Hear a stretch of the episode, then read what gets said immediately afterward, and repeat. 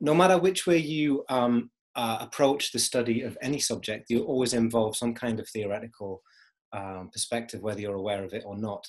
Um, one theoretical perspective that has been developing recently across many disciplines in the university is affect theory. And um, one of the main proponents of affect theory is Professor Gregory Seigworth, and I'm speaking to Greg today. Greg, how are you doing? Doing okay, doing just fine. Thanks for having me here.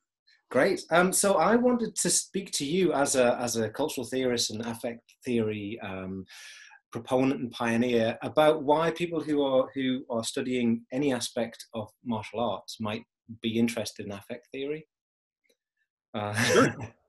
so, so first of all, what, so so I mean, when I hear the word affect, um, I think of kind of Freudian psychoanalysis and freud talked about affects and emotions and this is mm-hmm. the kind of and then and later political theory um, i read uh, you know the way in which our emotions kind of govern our decisions rather than necessarily kind of mm-hmm. logic. So wh- where do you enter the world of, of affect what what's an, what does an affect mean to you?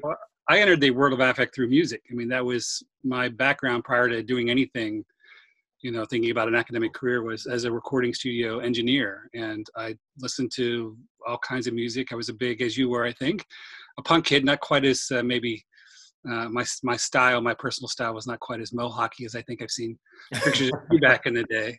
Yeah. But i was i was a you know in the in the early 80s and western northwestern PA, punk was hitting, and I was a music director at the radio station. I had a music show on the cable TV station on campus. I wrote a music review column for the campus newspaper. I was working in recording studios, and it was 24/7 music. And for me, music was always something that was there's something ineffable about it. Right? There's something about the experience of music that didn't translate. And there's this great quote from um, didn't translate into just words or meaning. Right? There's a great quote from this rock and roll critic, Greil Marcus, who says that songs are statements we or are words we feel before they're statements we understand, right? And and often my favorite songs, I remember early in the 80s, like REM, totally transformed my idea of what music might be because I had no idea what Michael Stipe was saying in any of those songs, but mm. they resonated. They they stuck. There was something there that was really kind of present to my own experience. And so, uh, you know, I didn't read Freud till years later. I didn't, you know, I was immersed in music, and and I was reading. My, I mentioned this in the the book behind you, uh, in the intro to the book, that you know I was working in recording studios, and a friend of mine had gone off to graduate school, who was writing writing about music a lot. He was uh, he actually worked at the same record store I worked at, and he went off to graduate school, and I wasn't thinking about any of that. I was going to be a recording studio superstar. Um, and he sent me these essays by this guy Larry Grossberg that mm-hmm. he'd been reading, and I was like, I don't know what the hell's going on theoretically here. Like I didn't have a big grounding for the theory. But he was writing about punk rock. Is the rock after punk was an essay that I read early on, and Larry was talking about affective formations and affective alliances, and he was thinking about he talked about mattering maps versus meaning maps as ways in which we grasp the world around us. Mm-hmm. Um, and so for me, this suddenly gave me a way to understand the kind of thing I was immersed in a in a different from a different angle and to kind of mm-hmm try to um, uh, draw some kind of um, additional kind of perspective onto it. So I, um, you know, I pretty much quit my job as a recording recording studios are miserable places. Musicians up close are not always great people. Um, yeah, okay. and so I was like, I wasn't super happy in the job I had. Uh, I was the recording studio I worked at was kind of shady anyway, and my wife was looking at um, graduate school for music. She was a, speaking about more music. She was an opera singer, mm-hmm. and so um, she had actually gotten accepted at Ohio University, and and I applied and got in, and um, and then kind of immersed myself in theory. Though I was in a telecommunications department, I still was thinking about production as my future.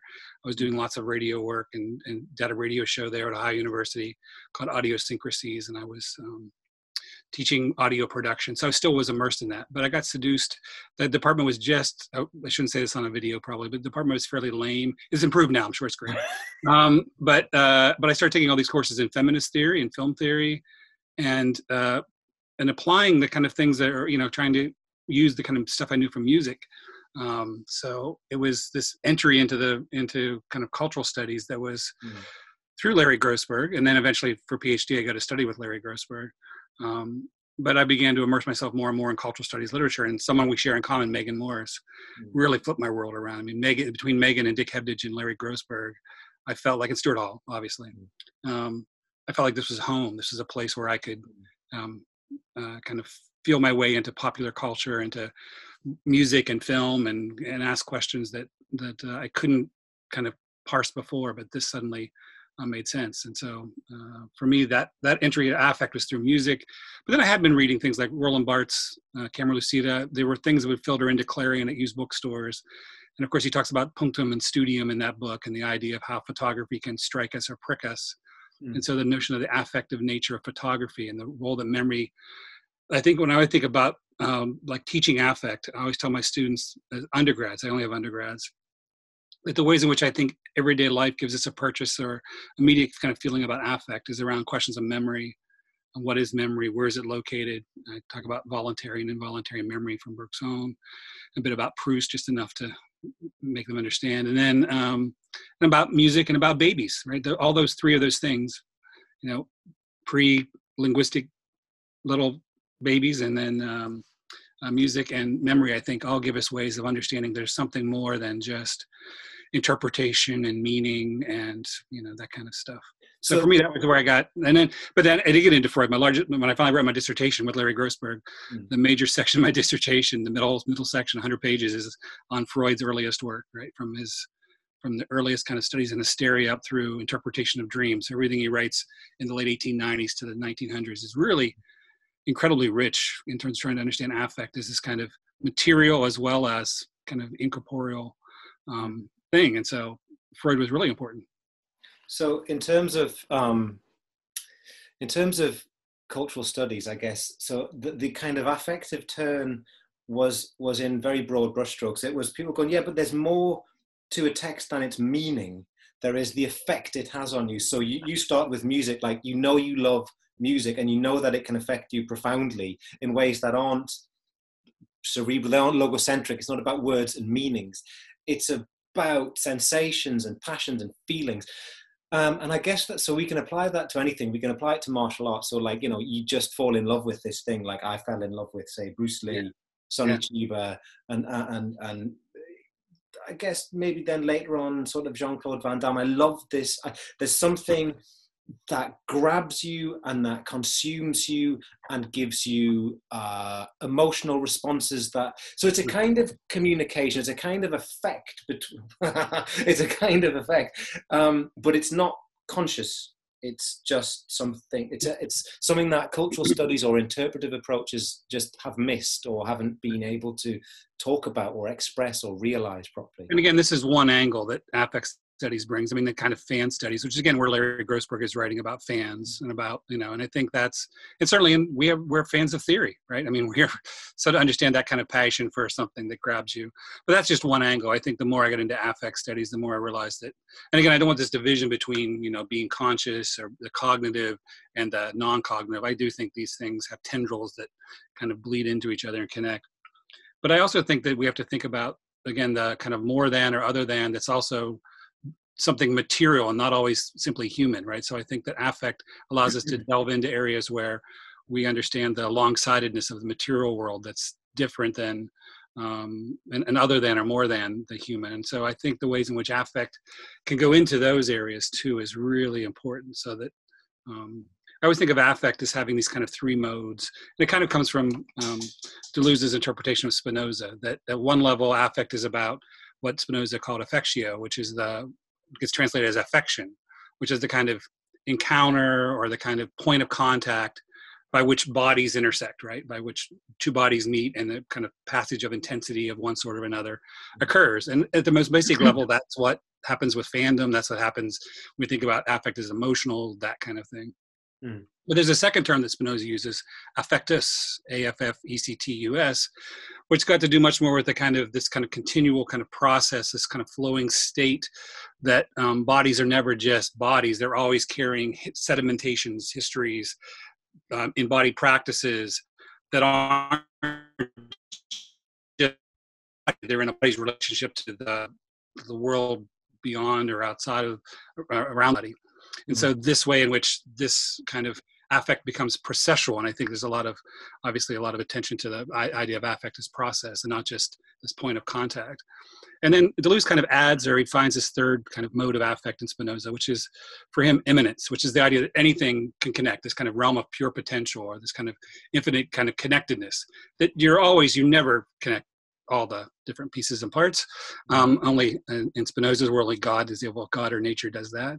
But we have this kind of potentiality to connect and that those three areas for me when one does affect I, when i read different people's approaches to affect i see them either engaging as affect as contact or point of contact mm-hmm. affect is this kind of continual process or affect is this kind of field of potential that's uh, available in any context mm-hmm. and so uh, that I've I've written a piece recently where I talk about different people engaging. Like Sarah Sara Ahmed's work, I think is very much in that kind of first mode. She's really thinking about um, points of contact and this kind of her even queer phenomenology work is this kind of body to body, mm-hmm. um, uh, and whether it's a table as a body or a human body um, engaging in a kind of set of relations.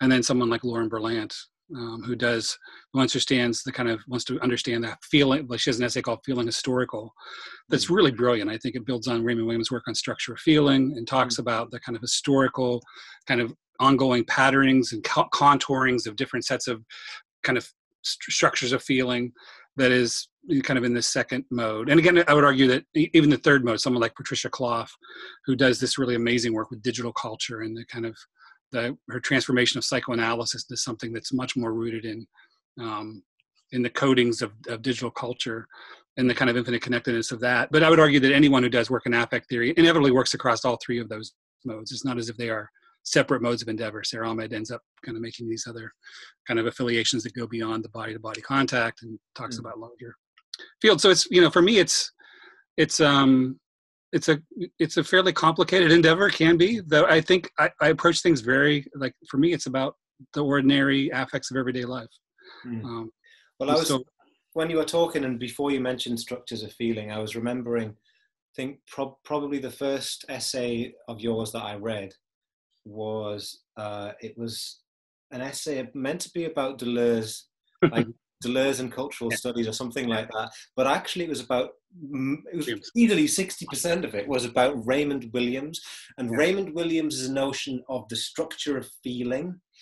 I mean, for those who may be watching or listening who don't know what uh, uh what a structure of feeling is, how would you sure how would could you give some examples because I, I think that's the idea of a structure of feeling is it's like very metaphorical you know when you first yeah. using oh it's a structure which is always a metaphor anyway when we're, when we're using it mm-hmm. of feeling like you know what right. what is a structure of feeling and where do you find one what does it look like well i think when williams talks about it he thinks a lot about generational kind of differences and ways in which different generations embody their relationship to their present moment. And I think he, he looks a lot across formations of literature or different kinds of film practices or, you know, modes of everyday life that suddenly feel different. I remember a number of years ago, I always thought I was the same age as my students. Like we shared the same structure of feeling. Mm. And the example I always give is in the US in the late 90s, um, Jackass, the TV show on MTV, and Tom Green show which were all about kind of public embarrassment and self humiliation and ridicule. And, and I couldn't, I didn't find any of it. I didn't laugh at any of it. I found it really kind of upsetting. The kind of idea of exposing people to their own uh, exposing their, their to bodily harm or exposing them to kind of public ridicule, as Tom Green did so well. And my mm. students were all writing about it. And, and, Williams has this thing about you know sometimes jokes that work, but previous generations don't work. Yeah. Certain kinds of you know sensibilities that you find across different again formations of literature or, or, or film practices, or even the ways in which we embody a set of you know how, how we walk or the kind of you know the kind of discourse we have or the those all embody for him different structures of feeling. And, and he talks about them as having you know different modes. Like some are emergent some are coming up some are like a new generation is emerging and there's new ideas and new sensibilities that they have that upset their parents. And these, um, does a structure of feeling or is it always maybe bounded by a gen or like you know in, if we translate it into the kind of like pierre bourdieu's sense of uh, of, of a habitus like you know mm-hmm. so like I have one, and as I get older, then I can maybe still identify with and feel the same way with a certain kind of cross section of society. Mm-hmm. Or is it something that you can possibly that can change within the self as well. Like like so for instance if uh, i have to refer to martial arts because you know well i want to anyway so for instance in my own biography the thing that the thing that got me into martial arts most i think was the big flashy kicks and punches the really spectacular stuff but also tinged with mysticism the belief that there was something that could profoundly happen within your body that would give you some kind of superpowers and then as I've gone older, that's all changed. So now I just look at that stuff and it just does it does nothing to me. Mm-hmm. Like I can't, I can, apart from Bruce Lee. Uh, anyway, uh, but I can barely remember wanting that stuff, and now it's a different. I have a completely different different relationship with it, and it's almost like looking at people who are still into that stuff that I thought I was into when I was younger. I feel I have very complicated emotions to them. Is it? So when we say structure of feeling, is is there one inside me, and is there another one? I mean, I think there's certainly in affect studies you'll find people writing stuff that's quasi autobiographical about their own kind of know, changes in sensibilities or moods or being struck. We just have an essay we're working on in the journal Capacious, uh, the, the online journal I edit on cultural studies, about someone who has a, a panic and anxiety disorders and goes through their kind of how they learn to kind of deal with this new sense of being embodied and how they learn to embrace certain kind of new practices as a way to pull themselves out of this. And so I think there's something, um, obviously, the, the one of the kind of ready ways to understand affect is something that's again personal or autobiographical. But i also think for williams structures of feeling are impersonal right? They are they are located out in the world. Doesn't mean they can't fold in or become part of the self but i think there's also that kind of relationship that has to be you know this kind of alongsidedness or the kind of um, for me i mean affect studies for me is always about um, taking hold of this event or this encounter without giving up on all the things, all the producibilities that made this encounter possible. And so you have to take account of, right, alongside of this very thing you want to grasp, mm-hmm. all the things that fled in, fed into it, and all the things that follow after it, right? So, you know, I was I was thinking about um, I'm writing this piece, the intro to the next issue of culture of, of Capacious, and trying to understand uh, in a really short and, and small way the George Floyd movement in the U.S.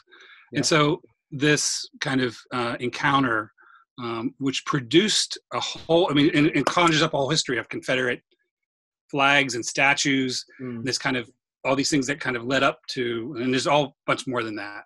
But then also a kind of future orientation towards rethinking what the role of the police is, or, or the defunding or decentering of police as a practice. And so there's this whole bundle of things that this encounter produces that's at once a kind of remembering backwards, but then is someone like Lisa Blackman says, we also can remember forwards, right? drawing on Lewis Carroll and how we can use these memories to produce uh, potential changes. And for me, that's one of the um, exciting things about affect is the attempt to mm. grasp the potential, right? Okay. Not just the actual, but the potential or the virtual that's present in any encounter any moment. And that's what, you know, I think that's one of the things that it does. It makes it often speculative. It makes it often kind of, the writing is a little more, uh, for some people, can be for some folks, not as grounded in. And where Williams was always critiqued for structure of feeling. You know, there's I grabbed quickly politics and letters. There's a couple of moments in this book where Williams is critiqued by you know um, his interlocutors about how structures of feeling seems very kind of intangible, and how does he mm. how does he justify what he's trying to do with this? And so, you know, that it affects the. I think it does affect the writing practice.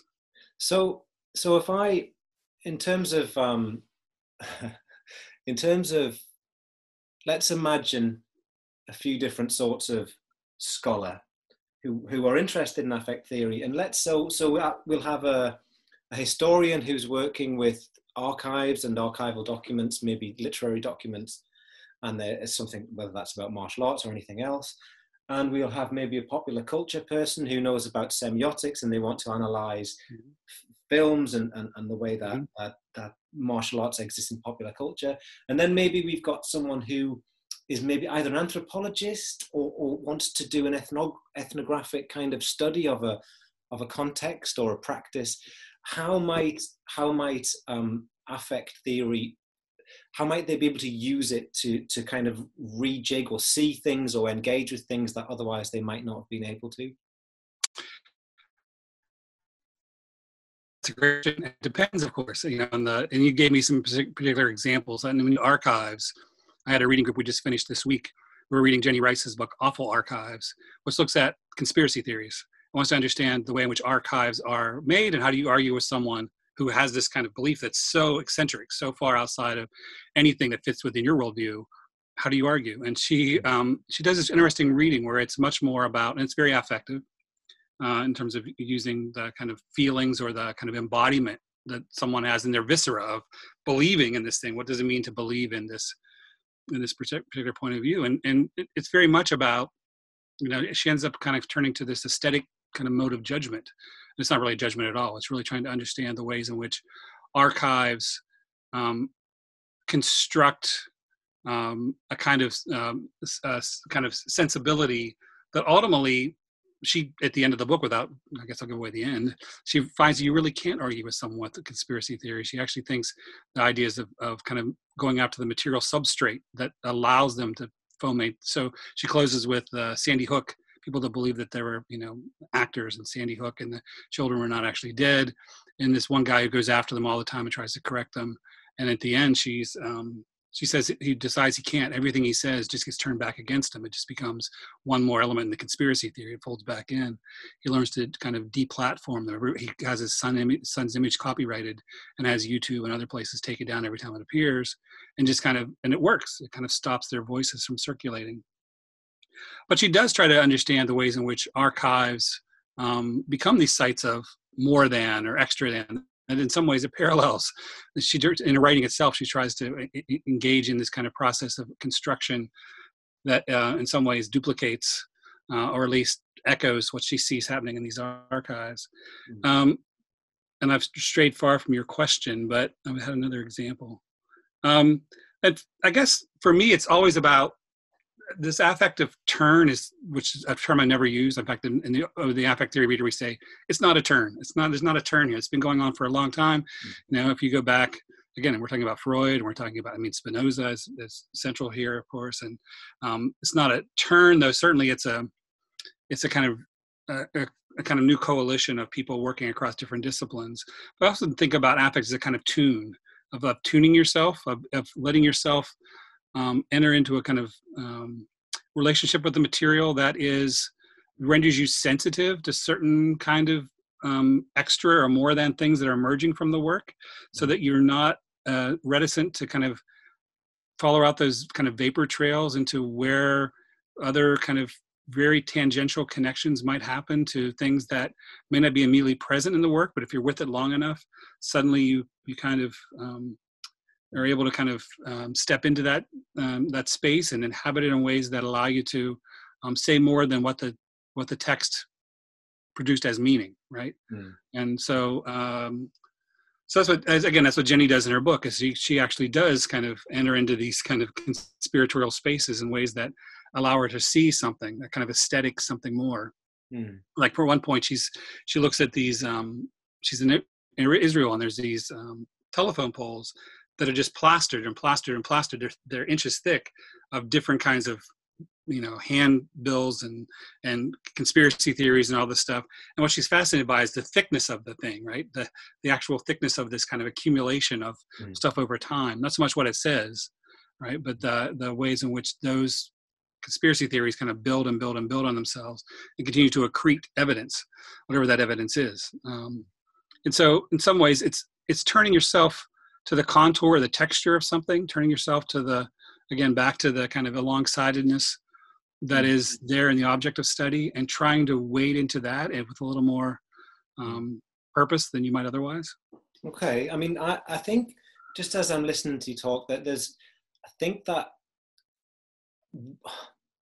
there's there's a lot of things battling now to get out, but I think that in my head, I have con- always maybe conflated or un, unduly or unjustifiably connected the notion of affect with enjoyment and the pleasure of the text and so on. So that for instance like so that the idea of pleasure can cross-cut and really subvert debates like is mma violent? And a lot of people go well yes it is and no it isn't and it's consensual but it's battering the hell out of someone. Then you have to think well what what what is in this for the viewer what is in this for the participant there's a lot more going on than so there's a lot more going on than it's violent it isn't violent it's like it's all these it's many different things but then i also think about the the pleasure that because I'm quite logocentric, and, and I, I need to have a I need to have a thought through rationale for something, or I believe I need to have a thought through rationale for something. But but when I do when I indul- when I do a practice like Tai Chi, I no longer know why I do it. Mm. And people, and then you have paradigms like anthropological paradigms of ritual, or it's just some kind of repetition compulsion mm. or whatever. But I can't, I can't work out what it is that it gives me other than a kind of pleasure, a kind of embodied mm-hmm. And it, I mean, is that something that affect the, the, the, language of affect studies could could contribute to my understanding of why I enjoy certain things, why I enjoy certain films, certain practices that I can't even rationalize as it's self defense or it's it's for my physical blah blah. I can't put a finger on it? Does affect studies help people to put the finger on the je ne sais quoi? The- but you've got you've got surely you've been immersed in it long enough. There's something that you could at least begin to latch on to. You've been I mean, is there something Eastern about it? Is there something about the nature? I mean, I could talk about it forever and I could think about rituals and habits and, and hygiene and discipline and health and bodily structure and feeling uh, and also ideology. And, and, but I'm just wondering if like, if, if, if, if affect studies might give me a, a paradigm or a lens through which to focus this that's something i could add to my list of reasons why i continue to do tai chi forms and i have no idea like there's there's no l- rational logical reason why i would continue to do them. But you're trying to you're trying to put it into rational. You, you said you're logocentric so i think you're already kind of you know so I, I don't know how to help you paul. I don't know how to help you other than i i got a feeling you kind of know that there's a mixture of things that work there in, in some way. It's a kind of knowing that's not about the kind of again cognitive knowing. But i don't know you know sometimes logic escapes and that's fine. You don't have to have you know i don't I'm quite happy to watch movies and go, that was fun. I enjoyed that, or that disturbed me. And if it, if I need to figure out what it is, then I think generally I can figure out you know 26 factors that mm. bleed in and interpenetrate each other. But I think it's fine to live with ambiguity, to live with. Yeah. Uh, and I mean, you could to live within the sense of a structure of feeling that, like, so for instance, you know, you were talking about you were talking about George Floyd and your uh, and, and memory and, and the status of the of, of, of Confederate flags and statues, and we have something similar going on in Britain at the moment. It's um, to a to a different degree and differently orientated. But um, what was it? Where was I going with that? Um, structure of feeling. Oh yeah. To, so, so in the sense that there's some things that you can get into, and then you can think about why you can't get into something else. It's like you know, there's been a lot of really offensive stuff like it's not black li- white lives matter all lives matter. And, and you're like oh man. And it, it's it's you're so missing the point. But then there have been some of these memes that have kind of made me laugh. And you know like kind of like you know just ridiculous things nonsense things matter right? And and it, like there's a there's this part of me deep down inside me there's a kind of a chuckle like that's actually quite witty or something.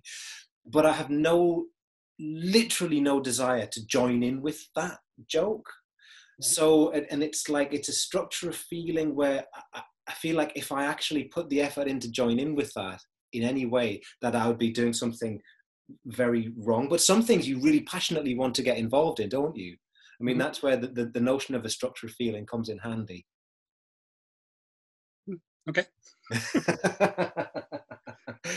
So yeah so maybe there's a there's a i mean is a structure of feeling is it a structure of fantasy or is it a is it a, a structure of practice or? I think it's a. I mean, I, one of the. I always think of affect uh, studies as being both more aesthetic and more pedagogic than a lot of theories. That a lot of um, what affect studies is about is is kind of training yourself in this kind of sensorium, right? Uh, this is kind of very Lauren Berlantish, but the way in which, um, as you kind of enter into these fields of relationships or practices, the ways in which you feel your your your own embodiment of them becoming um, captured by both pleasures and predicaments. I think there's always, I've written a bit about the idea that the, the, affective connection is always at once a kind of pleasure and sometimes a predicament, and that we have to understand the ways in which we have to um, parse.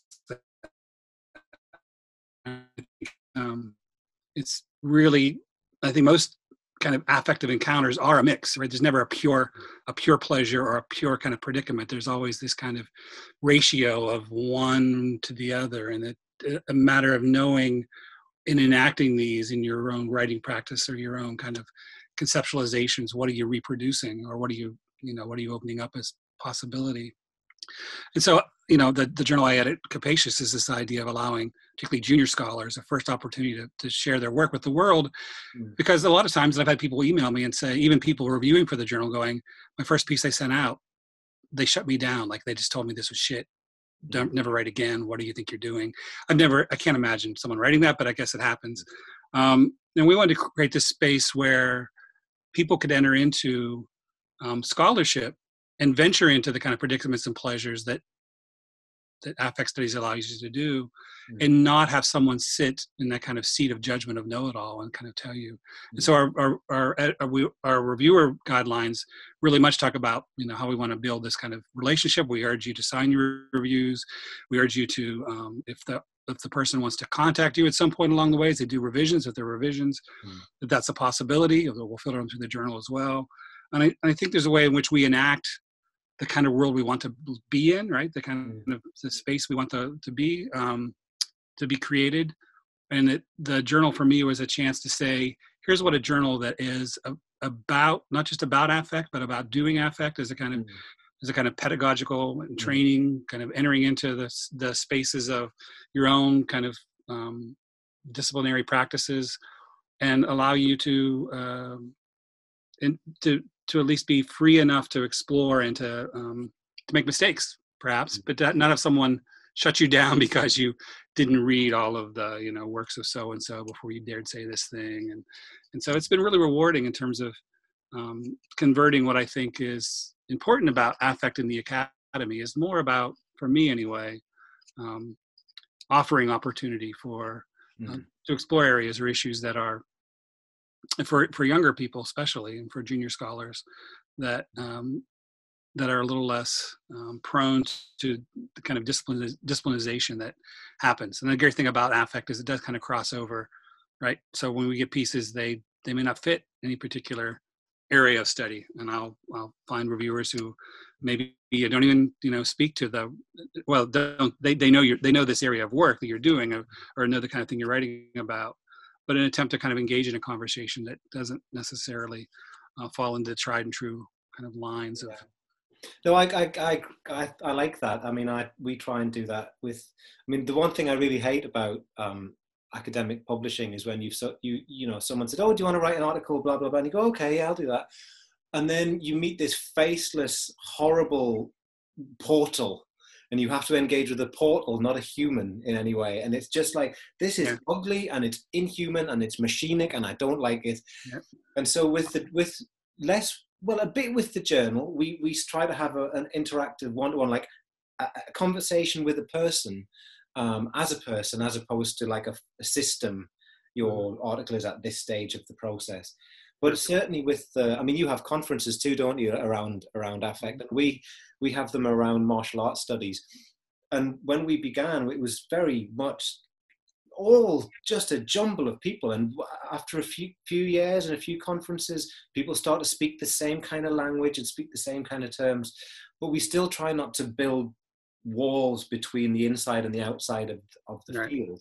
Because with martial arts, you know, there's a lot of uh, non-professional, non-academic uh, right. people who want to come and we've always got to kind of navigate that thing about standards and and and what what is the apparatus that that how do we um how do we you know how does something become legitimate scholarship and so on it's much easier with a conference because it's yeah. more like people hanging out and chatting but it's mm-hmm. harder with the journal so you're saying that with the journal you just remain open we do to, creative forms of writing and creative forms of, of, of, of publication Mm-hmm. And I respond to everything. I mean, I, spend a lot of time responding to essays that may not ever go on to reviewers, but I give feedback. Everybody submits something, gets feedback of some sort, and I try to make it generative. I try not to say, "What the hell? This isn't anywhere close to what you should be doing."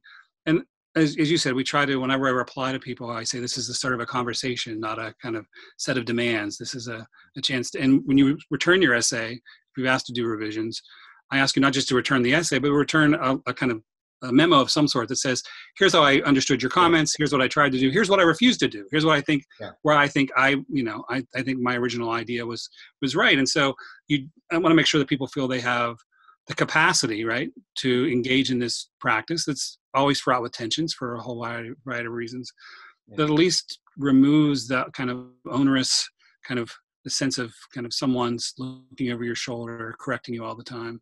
Yeah. and something that gently kind of you know but perhaps moves you to think about this in a different light or pushes you that we had one essay that went through i think four sets of revisions. Um, and um, derek McCormack there at oxford was the reviewer.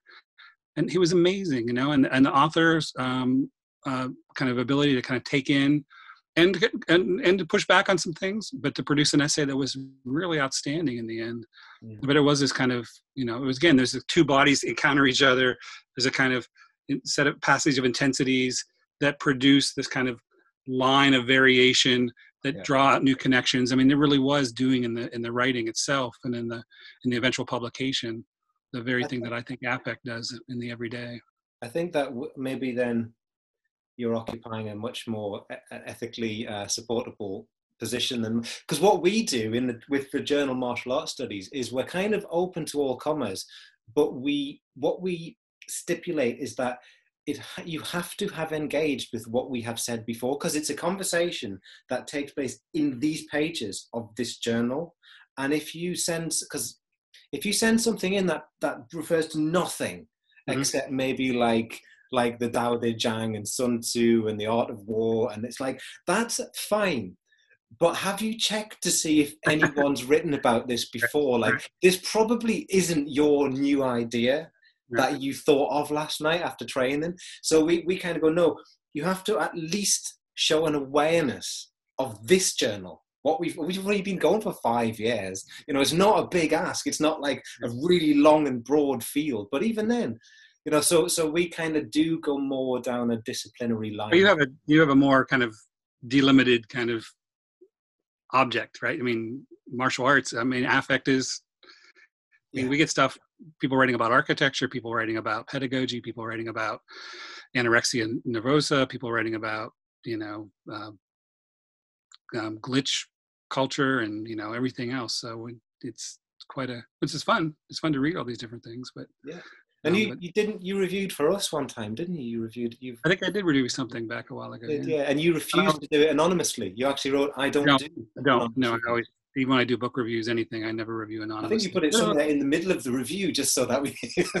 right, exactly. I usually make sure that I drop hints that you know if you know yeah. my work. As I have written in my book, yeah. I it's not me asserting like you need to read me, but it's just like I want to make sure that I. Yeah, yeah. And again, I've had people. I've had the greatest relationships. Joe Deville and I, yeah, I reviewed a piece of his for um, Economics and Society on debt. Mm-hmm. And I signed my review, and Joe Deville worked together with me to edit a giant issue of Cultural Studies, a kind of almost triple issue on debt. Mm-hmm. I only met him because I signed the review and he contacted me. And I think that's, as a junior scholar, I was happy to help him you know, uh, and, and, he's genius. I didn't have to help him much at all, but to produce this work. And I think the more we form these alliances, right, back to yeah. Grossberg and affective alliances within the academy, because we all need each other, particularly now. It's you know. It's, so I think I think you're right, and I think it's a good model. I mean, I really I do respect blind peer review, but I think that if so, I was reviewing something the other day and I, I knew the author. Like even though it was it was blind, I still knew who who this work was by. And in the reviewer form, it said, "Say whether like let us know whether we can reveal your identity." And I was thinking, sure, I'm gonna say some negative things. I know I'm gonna say some negative things, mm-hmm. and I decided, yeah, you can reveal my identity because it made me have to engage in a mm-hmm. much more um, hospitable and generous and polite, nice manner right. than I could have done if I've gone, this is wrong and you should have done it like this and he hasn't read enough of my work. And, you know. Yep. I think it's important. And I think, you know, I can't think of anyone, maybe I'm, maybe I'm purposely forgetting, but again, our reviews is not like you get your review back and you go, oh, it's all good. Thank you. We, again, people review have to go revisions three or four times, but I think the way in which they're framed in the fact that there's a there's a person here that you know you're getting feedback from and often we try to pull on people who are names in the field right mm-hmm. mm-hmm.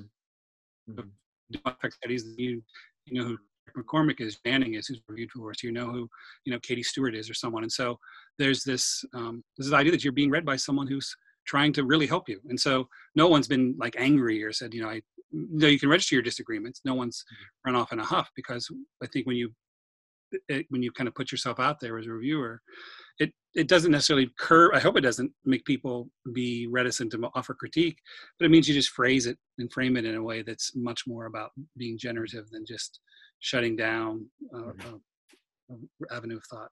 And again, for me, affect, affect studies is about that. That's kind of generativity, that kind of drawing on the potentiality of what might be present, but you know, submerged or a direction that might be um, uh, might be worthy of uh, not pursuing or pursuing.